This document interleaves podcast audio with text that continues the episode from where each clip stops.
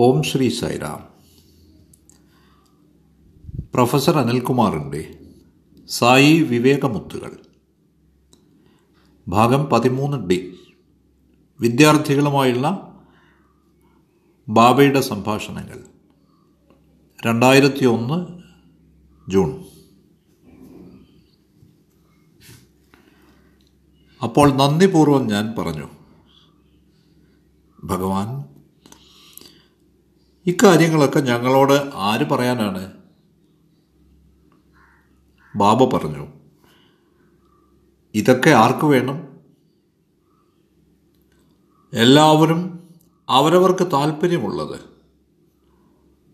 ലൗകിക പുരോഗതി ധനം പദവി കുടുംബം ഇതിലൊക്കെ മാത്രം തൽപരരാണ് ഞാനിതൊക്കെ പറയാൻ ഒരുക്കമാണ് പക്ഷേ ആർക്ക് വേണം ഇതൊക്കെ?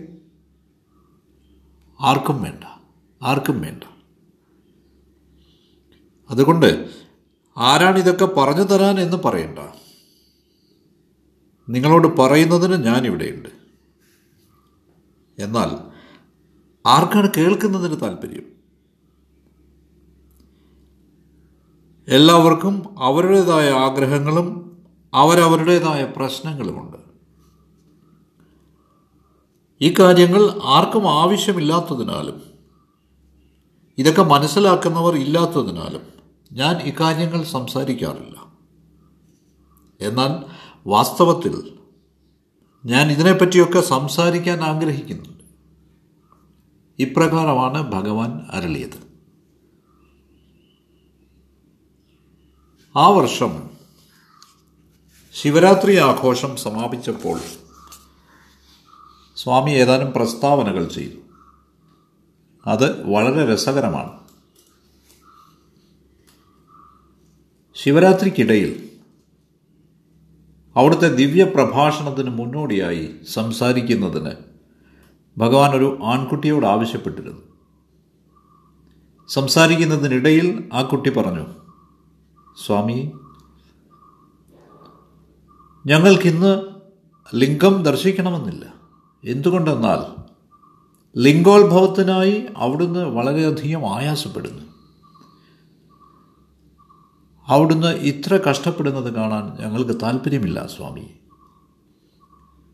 സ്വയം ഇപ്രകാരം വേദന ഏൽക്കരുതേ സ്വാമി. ഞങ്ങൾക്കത് വേണ്ട. എന്നിട്ടും സ്വാമി നമുക്കെല്ലാവർക്കും വേണ്ടി ലിംഗോത്ഭവം നടത്തുകയുണ്ടായി.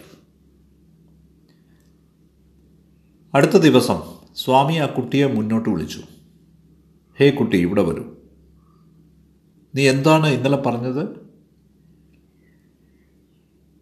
സ്വാമി ഇത് മാത്രമാണ് ഞാൻ പറഞ്ഞത്. കഷ്ടപ്പെടരുതേ. സ്വയം വേദനിപ്പിക്കരുതേ. ഞങ്ങൾക്കതിന് ആഗ്രഹമില്ല ഇന്ന് ശിവലിംഗം വേണ്ട സ്വാമി. കാരണം അവിടുന്ന് ഇങ്ങനെ കഷ്ടപ്പെടുന്നത് കാണാൻ ഞങ്ങൾ ഇഷ്ടപ്പെടുന്നില്ല. അപ്പോൾ ബാബ പറഞ്ഞു വേണ്ട വേണ്ട. നിങ്ങൾക്ക് സന്തോഷമുണ്ടാകുന്നതിനായി എന്ത് ക്ലേശവും സഹിക്കുന്നതിന് ഞാൻ ഒരുക്കമാണ്. നിങ്ങൾക്ക് ആത്മസംതൃപ്തി ഏകത്തക്ക വിധം നിങ്ങളെ സന്തോഷിപ്പിക്കുന്നതിനായി എന്ത് ത്യാഗവും സഹിക്കാൻ ഞാൻ ഒരുക്കമാണ്. എനിക്കെന്ത് സംഭവിക്കുന്നു എന്നത് വിഷയമേ അല്ല. എന്നിട്ട് അവിടുന്ന് എന്നെ നോക്കിയിട്ട് പറഞ്ഞു. ഇന്നലെ ആ കുട്ടി പറഞ്ഞു സ്വാമി ലിംഗോത്ഭവം വേണ്ട സ്വാമി. അവിടുന്ന് ഇങ്ങനെ ക്ലേശിക്കുന്നത് കാണാൻ ഞങ്ങൾക്കാവില്ല. ഇനി പറയൂ അവൻ നേടിയോ നഷ്ടപ്പെട്ടോ? വിജയിച്ചോ പരാജയപ്പെട്ടോ? സ്വാമി ശിവലിംഗം സൃഷ്ടിക്കരുതെന്ന് അവൻ ആഗ്രഹിച്ചു. എന്നാൽ സ്വാമി എങ്ങനെയായാലും അത് സൃഷ്ടിച്ചു. അതുകൊണ്ട് ഈ ആൺകുട്ടി വിജയിച്ചുവോ അതോ അവൻ പരാജയപ്പെട്ടുവോ? അപ്പോൾ ഞാൻ പറഞ്ഞു സ്വാമി ശിവലിംഗോത്ഭവ വേളയിൽ അവിടുന്ന് പ്രയാസപ്പെടുന്നത് കണ്ടിട്ട് അവന്റെ ഭഗവാനോടുള്ള ഹൃദയവികാരങ്ങൾ അറിയിക്കുന്നതിൽ അവൻ വിജയിച്ചു. പക്ഷേ അവിടുന്ന് അവന്റെ അപേക്ഷ കേൾക്കാതെ ലിംഗം സൃഷ്ടിക്കുകയുണ്ടായി. അതുകൊണ്ട് അവൻ പരാജിതനായി. അവൻ വിജയിക്കുകയും അവൻ പരാജയപ്പെടുകയും ചെയ്തു. ഈശ്വരന്റെ കലയിൽ നിന്ന് നമ്മളും ഇടയ്ക്കിടെ പഠിക്കും. എപ്പോഴും അവിടുന്ന് മൊത്തം ജീവിതം കഴിക്കുമ്പോൾ നമ്മളും കാര്യങ്ങൾ ഗ്രഹിക്കും. അപ്പോൾ ബാബ പറഞ്ഞു അല്ലല്ല. രണ്ടു രീതിയിലും അവൻ ജയിച്ചു. അന്തിമ വാക്ക് അവിടുത്തേതായതിനാൽ അവിടുന്ന് മറ്റാരുടെയും വാക്ക് സ്വീകരിക്കില്ല. അവിടുത്തേതാകുന്നു അന്തിമമായത്. അല്ലല്ല അവൻ വിജയിക്കുകയും പരാജയപ്പെടുകയും ചെയ്തു എന്ന് നീ എന്തിനാണ് പറയുന്നത്? അല്ല രണ്ടടിസ്ഥാനത്തിലും അവൻ വിജയിച്ചു. എങ്ങനെ സ്വാമി? ഭഗവാൻ പറഞ്ഞു അവന്റെ ഹൃദയത്തിൽ നിന്നും പ്രാർത്ഥിക്കുന്നതിൽ അവൻ വിജയിച്ചു. വളരെ നല്ലത്. പക്ഷേ അവന്റെ പ്രാർത്ഥന കേട്ടിട്ട് ഞാൻ ലിംഗോത്ഭവം നടത്തിയില്ലായിരുന്നുവെങ്കിൽ ഈ ആളുകളെല്ലാം ആ പയ്യൻ ഞങ്ങൾക്ക് ലിംഗോത്ഭവം വേണ്ട എന്ന് പറഞ്ഞതുകൊണ്ടാണെന്ന് അവനെ പഴിക്കുമായിരുന്നു. സ്വാമി അങ്ങനെ ചെയ്തില്ലായിരുന്നുവെങ്കിൽ ആളുകൾ അവനെപ്പറ്റി മോശമായി സംസാരിക്കുകയും പഴിക്കുകയും ചെയ്യുമായിരുന്നു. ഇനി ആളുകൾ അവനെ പഴിക്കില്ല. അതിനാൽ ഈ രീതിയിലും അവൻ വിജയിച്ചു. ആൾക്കൂട്ടത്തിന്റെ പഴിയിൽ നിന്ന് അവൻ രക്ഷപ്പെട്ടു. ആ രീതിയിലും അവൻ വിജയിച്ചു. ഹൃദയപൂർവം അവന്റെ പ്രാർത്ഥന എനിക്ക് സമർപ്പിക്കുന്നതിൽ അവൻ വിജയിച്ചു. അങ്ങനെ രണ്ടടിസ്ഥാനത്തിലും അവൻ വിജയിച്ചു. എന്നിട്ട് അവിടുന്ന് പറഞ്ഞു നാക്കു നൊപ്പുലു ലേവു. നൊപ്പി എന്നാൽ വേദന. സ്വാമി പറഞ്ഞു എങ്ങനെയായാലും എനിക്ക് വേദനയൊന്നുമില്ല. അന്യൊപ്പില്ലേ ഒപ്പു എന്നാൽ ശരി. എല്ലാം കൃത്യമാണ്. ഒരു നൊപ്പിയും ഒരു വേദനയുമില്ല. എല്ലാം ഒപ്പില്ലേ എല്ലാം കൃത്യമാണ്. ശരിയാണ്. ഞാൻ ചെയ്യുന്നതൊക്കെ ശരിയാണ്. ആ തെലുങ്ക് പദം കൊണ്ട് സ്വാമി ഇപ്രകാരമാണ് ശ്ലേഷോക്തി നടത്തിയത്. അപ്പോൾ ഞാൻ പറഞ്ഞു സ്വാമി ഒരു കാര്യത്തിന് ഞാൻ അവിടുത്തോട് നന്ദി പറയാൻ ആഗ്രഹിക്കുന്നു. അവിടുന്ന് പറഞ്ഞു എന്താണത്? അവിടുന്ന് ഇരുന്നു കൊണ്ട് ലിംഗം സൃഷ്ടിക്കുമ്പോൾ എല്ലാവർക്കും അതെപ്പോഴും കാണാനാവില്ല. ഞാൻ ഉള്ളിൽ പ്രാർത്ഥിക്കുകയായിരുന്നു. ഭഗവാൻ. എല്ലാവർക്കും ശിവലിംഗോത്ഭവം കാണത്തക്ക തരത്തിൽ എന്തുകൊണ്ടാണ് അവിടുന്ന് കുറച്ച് ടി വി സെറ്റുകൾ ചുറ്റിനും വയ്ക്കാത്തത്? ഞാൻ പ്രാർത്ഥിക്കുകയായിരുന്നു. സ്വാമി എന്നാൽ അവിടുന്ന് അത്രമേൽ ദയാമയനാണ്. ടി വി സെറ്റ് ഒന്നും ഇല്ലാതെ തന്നെ വായിൽ നിന്നും ശിവലിംഗോത്ഭവം നടക്കുന്ന വേളയിൽ അവിടുന്ന് എണീറ്റ് നിന്നു. അതുകൊണ്ട് ഞങ്ങൾ എല്ലാവർക്കും അത് ദർശിക്കാനായി. അത് അവിടുത്തെ കരുണയായിരുന്നു. സ്വാമി വമ്പിച്ച പുരുഷാരം കാരണം എല്ലാവർക്കും ശിവലിംഗോത്ഭവം കാണാനാവുമായിരുന്നില്ല. അവിടുന്ന് കൃപ കാട്ടി എല്ലാവരും വളരെ വളരെ സന്തോഷിക്കുമാറ് എണീറ്റു നിന്നു. അപ്പോൾ സ്വാമി പറഞ്ഞു നിന്റെ പുകഴ്ത്തലിൽ ഞാൻ വീണുപോവില്ല.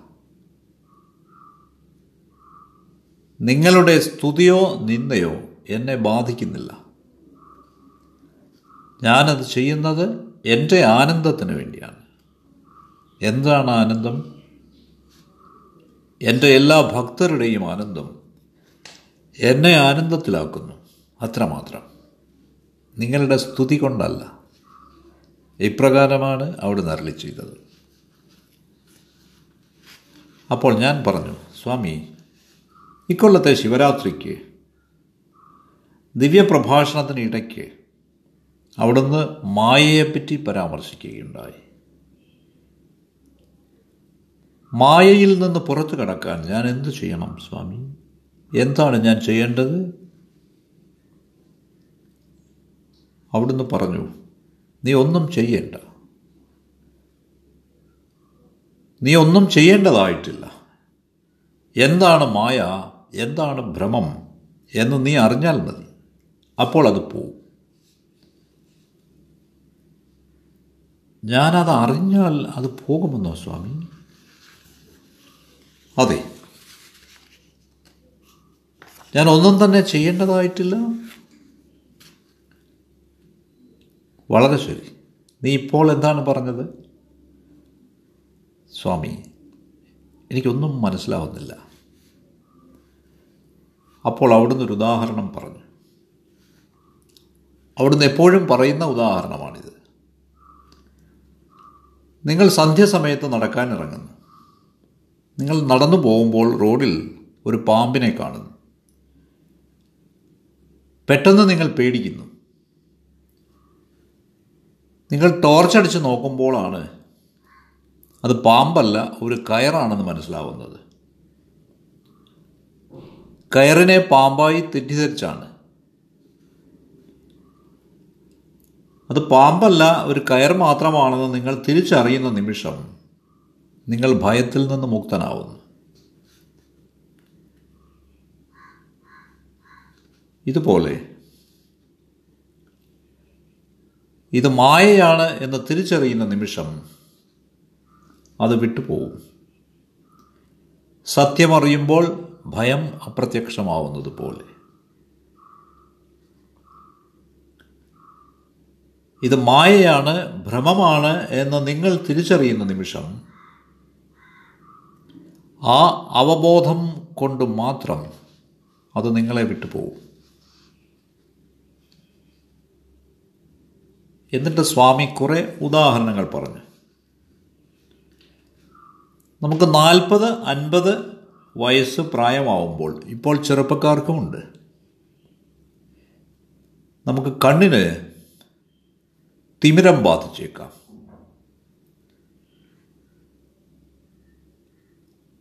കണ്ണിലുണ്ടാവുന്ന നേർത്ത പാടനിമിത്തം കാഴ്ച കുറയുന്നു.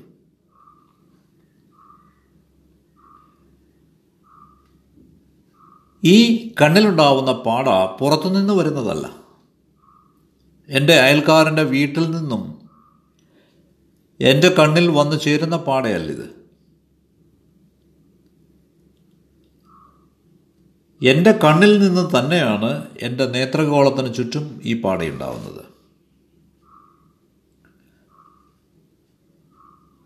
ഇതുപോലെ കുളത്തിൽ വെള്ളമുണ്ട്. അതിൽ നിറയെ പായലുണ്ട്.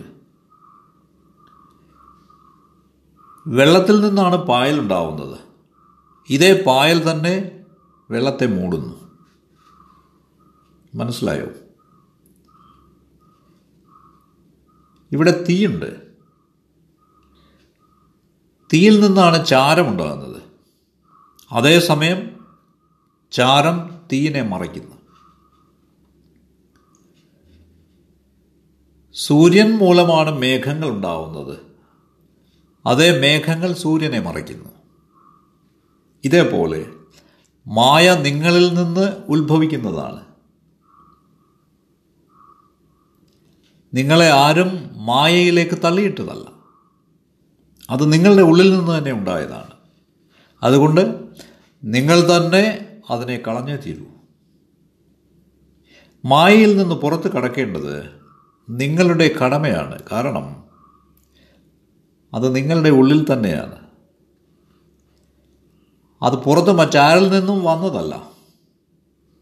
ഇത് വ്യക്തമായോ? ഭഗവാൻ നൽകിയ ഉദാഹരണങ്ങളാണിവ. അതുകൊണ്ട് ഞാൻ എന്തു ചെയ്യണം സ്വാമി? എന്റെ ഉള്ളിൽ നിന്നും വന്നതാണത് ശരി തന്നെ. അതുകൊണ്ട് ഞാൻ എന്തു ചെയ്യണം? അപ്പോൾ അവിടുന്ന് പറഞ്ഞു ചാരം കൊണ്ട് പൊതിഞ്ഞ അഗ്നിയുണ്ട്. നിങ്ങൾ എന്തു ചെയ്യും? ആ ചാരത്തെ ഊതിക്കളയണം. ചാരം പോയി പോയി നിങ്ങൾക്ക് അഗ്നി കാണാനാവും. പായൽ മൂടിയ ജലമുണ്ട്. ജലാശയമുണ്ട്. നിങ്ങൾ എന്തു ചെയ്യും? ആ പായൽ നീക്കിയാൽ നിങ്ങൾക്ക് വെള്ളം കാണാനാവും. മേഘങ്ങൾ സൂര്യനെ മൂടുന്നു. നിങ്ങൾ എന്തു ചെയ്യും? കാത്തിരിക്കുക. കാറ്റ് ഈ മേഘങ്ങളെ പറത്തിക്കൊണ്ടുപോയിക്കൊള്ളും. അപ്പോൾ സൂര്യൻ പഴയതുപോലെ നിശ്ചയമായും പ്രകാശം പൊഴിക്കും. നിങ്ങൾക്ക് സൂര്യപ്രകാശം കാണാനാവും. അതുകൊണ്ട് ചാരമൂതിക്കളയുക പായൽ നീക്കിക്കളയുക. മേഘങ്ങളെ കാറ്റ് നീക്കിക്കൊള്ളും. ഇവയെല്ലാം അവബോധം അഥവാ ആത്മജ്ഞാനത്തിന് തുല്യമാണ്. നിങ്ങൾക്ക് ആത്മജ്ഞാനം ഉണ്ടാവുകയാണെങ്കിൽ ഞാൻ ആരാണ് ഹൂവാം ഐ എന്ന അവബോധം ഉണ്ടാവുമ്പോൾ മായയുടെ ഭ്രമത്തിന്റെ ആവരണം നീങ്ങിപ്പോകുന്നു. എത്ര മനോഹരമായ ഉദാഹരണം.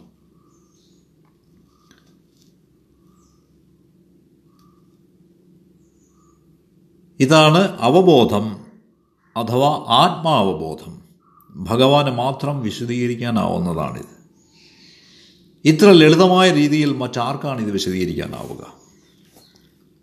പക്ഷേ ദുർബലനായ ഒരു മനുഷ്യൻ എന്ന നിലയിൽ എന്റെ തലയ്ക്കുള്ളിൽ ഇനിയും ചോദ്യങ്ങളുണ്ടായിരുന്നു. സ്വാമി ശരി എന്താണ്? മായ പോയി പോയി ഈ മായ തിരിച്ചു വരും എന്ന അപകടമുണ്ടോ? ഭ്രമം പോയി പോയി. അത് തിരികെ വരുമോ? അതോ സ്ഥിരമായി പോകുന്നതാണോ? ബാബ ചിരിച്ചിട്ട് പറഞ്ഞു. ഈ മൂന്ന് കാര്യങ്ങൾ ഓർമ്മ വയ്ക്കുക. ഒന്ന് അത് വരികയാണെങ്കിൽ അതൊരിക്കലും പോകില്ല രണ്ട് അത് പോവുകയാണെങ്കിൽ അതൊരിക്കലും തിരികെ വരില്ല. മൂന്ന് അത് പോകുന്നതുമില്ല വരുന്നതുമില്ല. ഓഹോ മൂന്ന് കാര്യങ്ങൾ. ഞാൻ ഒരു ചോദ്യമേ ചോദിച്ചുള്ളൂ.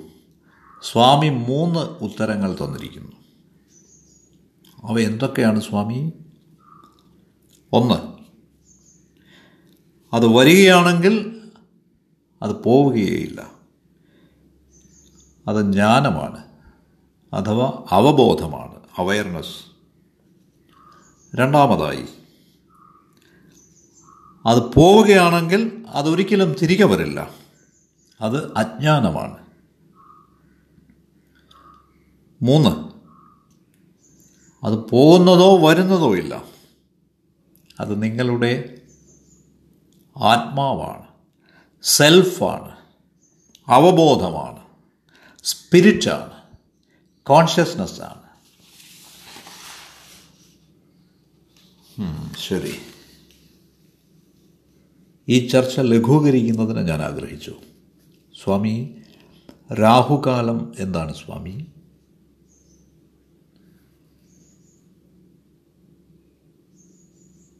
ഭക്തർ മൂന്ന് മണി മുതൽ നാല് മുപ്പത് വരെ വെളുപ്പിന് രാഹുകാലമാണെന്ന് പറയുന്നു. അല്ലെങ്കിൽ അഞ്ച് മണി തൊട്ട് ആറര വരെ രാഹുകാലമാണെന്ന് പറയുന്നു. ഇന്നും എനിക്കിത് പൂർണമായും മനസ്സിലായിട്ടില്ല. എനിക്കിതിൽ വിശ്വാസവുമില്ല. സത്യസന്ധമായി പറയട്ടെ. ബാബ അതേപ്പറ്റി സംസാരിക്കുമ്പോൾ ഭക്തർ അതേപ്പറ്റി സംസാരിക്കുമ്പോൾ മര്യാദയും അന്തസ്സും ഓർത്ത് ഞാൻ മിണ്ടാതിരിക്കും. പക്ഷേ എനിക്ക് ഈ രാഹുകാലത്തെപ്പറ്റി ഒരു അറിവുമില്ല ഈ സന്ദർഭം ലഘൂകരിക്കാൻ വേണ്ടി ഞാൻ ചോദിച്ചതാണിത്. ഈ നിമിഷം വരെ ചർച്ച വളരെ ഗൗരവതരമായിരുന്നു.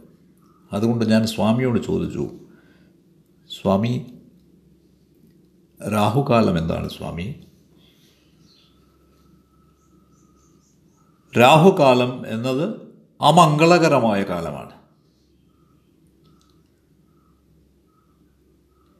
ഗ്രഹസംയോഗത്തെയും ഭൂമിയുടെ ഭൂമധ്യരേഖയ്ക്ക് അടുത്തുള്ള നിലയെയും കാണിക്കുന്നതാണത്. അതാണ് രാഹുകാലം എന്നത് ഓഹോ സ്വാമി. അതെന്നെ എങ്ങനെയാണ് സ്വാധീനിക്കുക?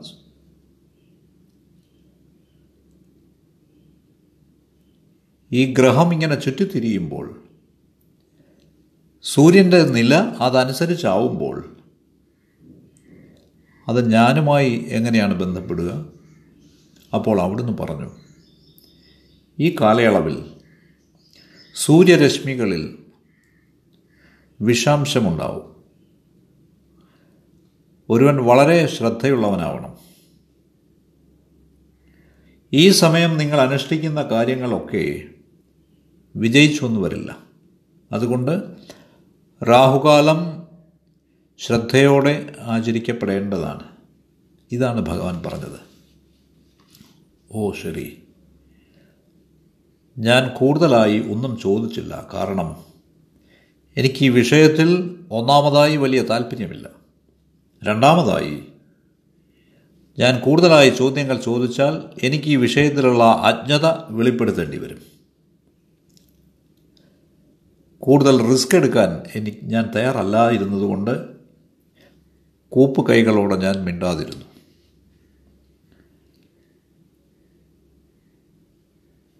അപ്പോൾ ഒരിക്കൽ മന്ത്രിയായിരുന്ന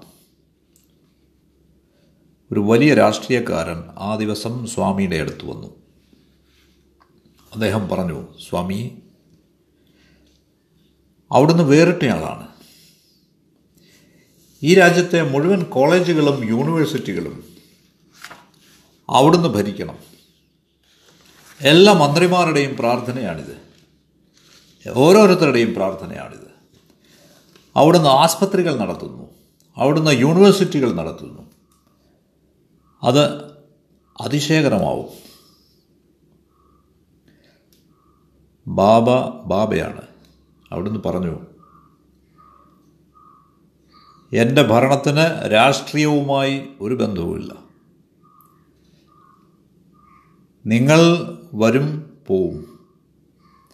നിങ്ങൾ നിങ്ങളുടെ പാർട്ടി മാറ്റിക്കൊണ്ടിരിക്കും. പക്ഷേ ഞാൻ വരുന്നതും പോകുന്നതുമില്ല. എനിക്ക് മാറ്റമില്ല. ഞാൻ അദ്വിതീയനാണ്. One without a second. ഞാൻ എന്റെ കർമ്മം തുടരുന്നു. അത്രയേ ഉള്ളൂ. ഞാൻ എപ്പോഴും രാഷ്ട്രീയത്തെ അകറ്റി നിർത്തുന്നു. എനിക്ക് ചുറ്റും ഒരിടത്തും രാഷ്ട്രീയം ഞാൻ ആഗ്രഹിക്കുന്നില്ല. നിങ്ങൾ രാഷ്ട്രീയക്കാർക്ക് നിങ്ങളുടെ നാവ് എങ്ങനെ വേണമെങ്കിലും വളയ്ക്കാം. ഇന്ന് നിങ്ങൾ യെസ് പറയും. നാളെ നിങ്ങളത് തിരുത്തി നോ പറയും. ഞാൻ അങ്ങനെയല്ല. ഞാൻ എന്തു പറഞ്ഞാലും അതൊന്നു തന്നെയാവും. ഞാൻ അതിൽ തന്നെ ഉറച്ചു നിൽക്കും. അത് പാലിക്കും. ഞാനത് നടപ്പാക്കും. ഇതാണ് ഭഗവാൻ പറഞ്ഞത്. അന്നത്തെ സന്ധ്യാവേള ഗൗരവതരമായ ഈ ഈണത്തിൽ നിർത്തുന്നതിന് ഞാൻ ആഗ്രഹിച്ചില്ല.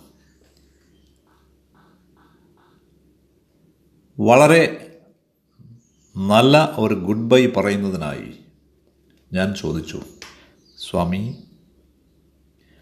അവിടുന്ന് സൃഷ്ടിച്ച ആ സുവർണലിംഗം അത് ശരിക്കും സ്വർണമാണോ സ്വാമി? ആ സുവർണലിംഗം അവിടുത്തെ ശരീരത്തിൽ നിന്ന് പുറത്തു വന്നത് ശരിക്കും സ്വർണമാണോ? അവിടുന്ന് പറഞ്ഞു അതെ തീർച്ചയായും. ഓ അങ്ങനെയോ? അപ്പോൾ ഭഗവാൻ പറഞ്ഞു നിങ്ങളുടെ ശരീരത്തിൽ മുഴുവൻ ലോഹങ്ങളുമുണ്ട്. ഓരോ മനുഷ്യ ശരീരത്തിലും സ്വർണം ഉൾപ്പെടെയുള്ള ലോഹങ്ങളുണ്ട്. ശരീരത്തിലുള്ള ഈ സ്വർണം അതികഠിനമായ താപത്താൽ ചൂടിനാൽ ഒരു പ്രത്യേക ആകൃതി കൈക്കൊള്ളുന്നു. അത് പ്രത്യേക ആകൃതി കൈക്കൊണ്ട് കഴിയുമ്പോൾ ചൂട് ബഹിർഗമിക്കുന്നു. ഈ ചൂട് കാരണമാണ് അത് പ്രത്യേക ആകൃതിയിലാകുന്നത് തന്നെ. അത്യധികമായ ശക്തിയോടെ ഈ ലിംഗം പുറത്തേക്ക് വരുന്നു. നിങ്ങൾ കണ്ടു കാണും. ടാക്ക് എന്ന് ഈ ലിംഗം പുറത്തു വന്നു. അപാരമായ ശക്തിയോടെ അത് തറയിൽ വീഴുകയും ചെയ്തു. നിങ്ങൾ ശ്രദ്ധിച്ചിട്ടുണ്ടാവും. അതുകൊണ്ട് ഉണ്ടാവുന്ന അത്യധികമായ ഊഷ്മാവ് കൊണ്ട് സ്വർണം ലിംഗത്തിന്റെ ആകൃതി കൈക്കൊണ്ട് അത്യധികമായ ഊർജത്തോടെ ശക്തിയോടെ ബഹിർഗമിക്കുന്നു. അതൊരു ഹിരണ്യഗർഭലിംഗമാണ്. ഇതാണ് ഭഗവാൻ പറഞ്ഞത്. ഓ സ്വാമി. ഇത് നിങ്ങളിലുമുണ്ട്. പക്ഷേ നിങ്ങൾക്കത് പുറത്തെടുക്കാനാവില്ല. എനിക്കത് പുറത്തെടുക്കാനാവും. തൊട്ടടുത്ത ദിവസം ഭഗവാൻ അവിടുത്തെ പഴയ ദിവസങ്ങളെപ്പറ്റി സംസാരിക്കുകയായിരുന്നു. മദ്രാസിലേക്കും ഡൽഹിയിലേക്കുമുള്ള സന്ദർശനത്തെപ്പറ്റി സ്വാമി പറഞ്ഞു. അവിടുന്ന് മദ്രാസിലെ തെരുവുകളുടെയും പ്രദേശങ്ങളുടെയും പേരുകൾ പറഞ്ഞു. അപ്പോൾ ഞാൻ ചോദിച്ചു സ്വാമി മദ്രാസിലെ എല്ലാ പ്രദേശങ്ങളുടെയും പേരുകൾ ഭഗവാൻ അറിയാമോ? ആ ഞാൻ കേവലം പതിനൊന്ന് വയസ്സുള്ളപ്പോൾ മുതൽ മദ്രാസ് സന്ദർശിക്കാൻ തുടങ്ങിയതാണ്. കേവലം പതിനൊന്ന് വയസ്സുള്ളപ്പോൾ ഞാൻ മദ്രാസിലേക്ക് പോയി. മദ്രാസിലെ ഓരോ മുക്കും മൂലയും എനിക്കറിയാം. ഇതാണ് അവിടുന്ന് പറഞ്ഞത്. എന്നിട്ട് അവിടുന്ന് കുറേ മന്ത്രിമാരുടെ വലിയ ആളുകളുടെ കേന്ദ്രമന്ത്രിമാരുടെ സംസ്ഥാന മന്ത്രിമാരുടെ കലാകാരന്മാരുടെ മഹാരാജാക്കന്മാരുടെ ജമീന്ദാർമാരുടെ ജഡ്ജിമാരുടെ ഒക്കെ പേരുകൾ പരാമർശിച്ചു. അവിടുന്ന് മദ്രാസിലായിരിക്കുമ്പോൾ സന്ദർശിച്ചിട്ടുള്ള ആളുകളാണിവർ.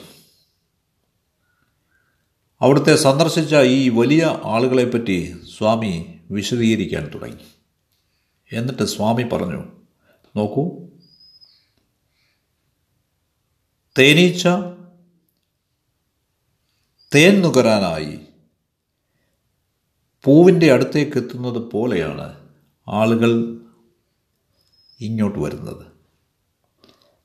സകല ആളുകളും ഇവിടം സന്ദർശിച്ചിട്ടുണ്ട്.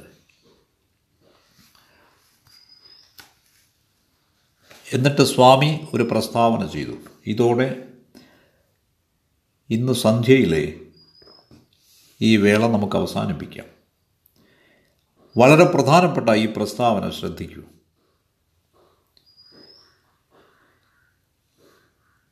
നിരവധി ആളുകൾ ഈ സ്ഥലം സന്ദർശിച്ചിട്ടുണ്ട്. പുട്ടപർത്തി വളരെ ചെറിയ ഗ്രാമമായതുകൊണ്ട് സിറ്റികളിലേക്ക് നീങ്ങാൻ അവരെന്നെ പ്രേരിപ്പിച്ചിട്ടുണ്ട്.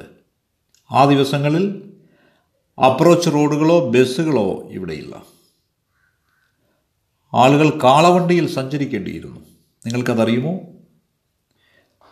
അവർക്ക് ഇവിടെ എത്താൻ വളരെ പ്രയാസമായിരുന്നു.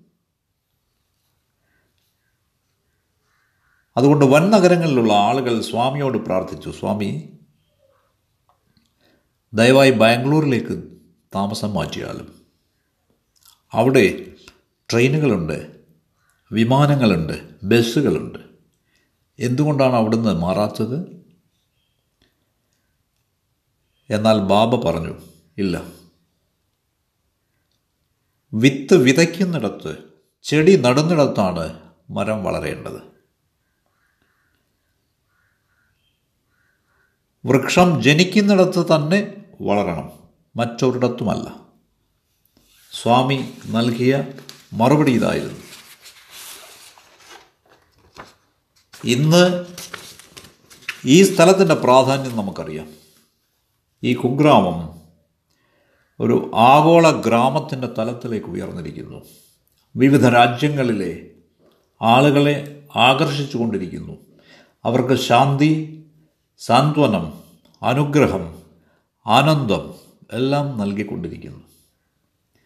ഇതാണ് ഭഗവാൻ ശ്രീ സത്യസായി ബാബയുടെ ഡിവൈൻ മാസ്റ്റർ പ്ലാൻ. ജയ് ബോലോ ഭഗവാൻ ശ്രീ സത്യസായി ബാബാജിക്ക് ജയ്.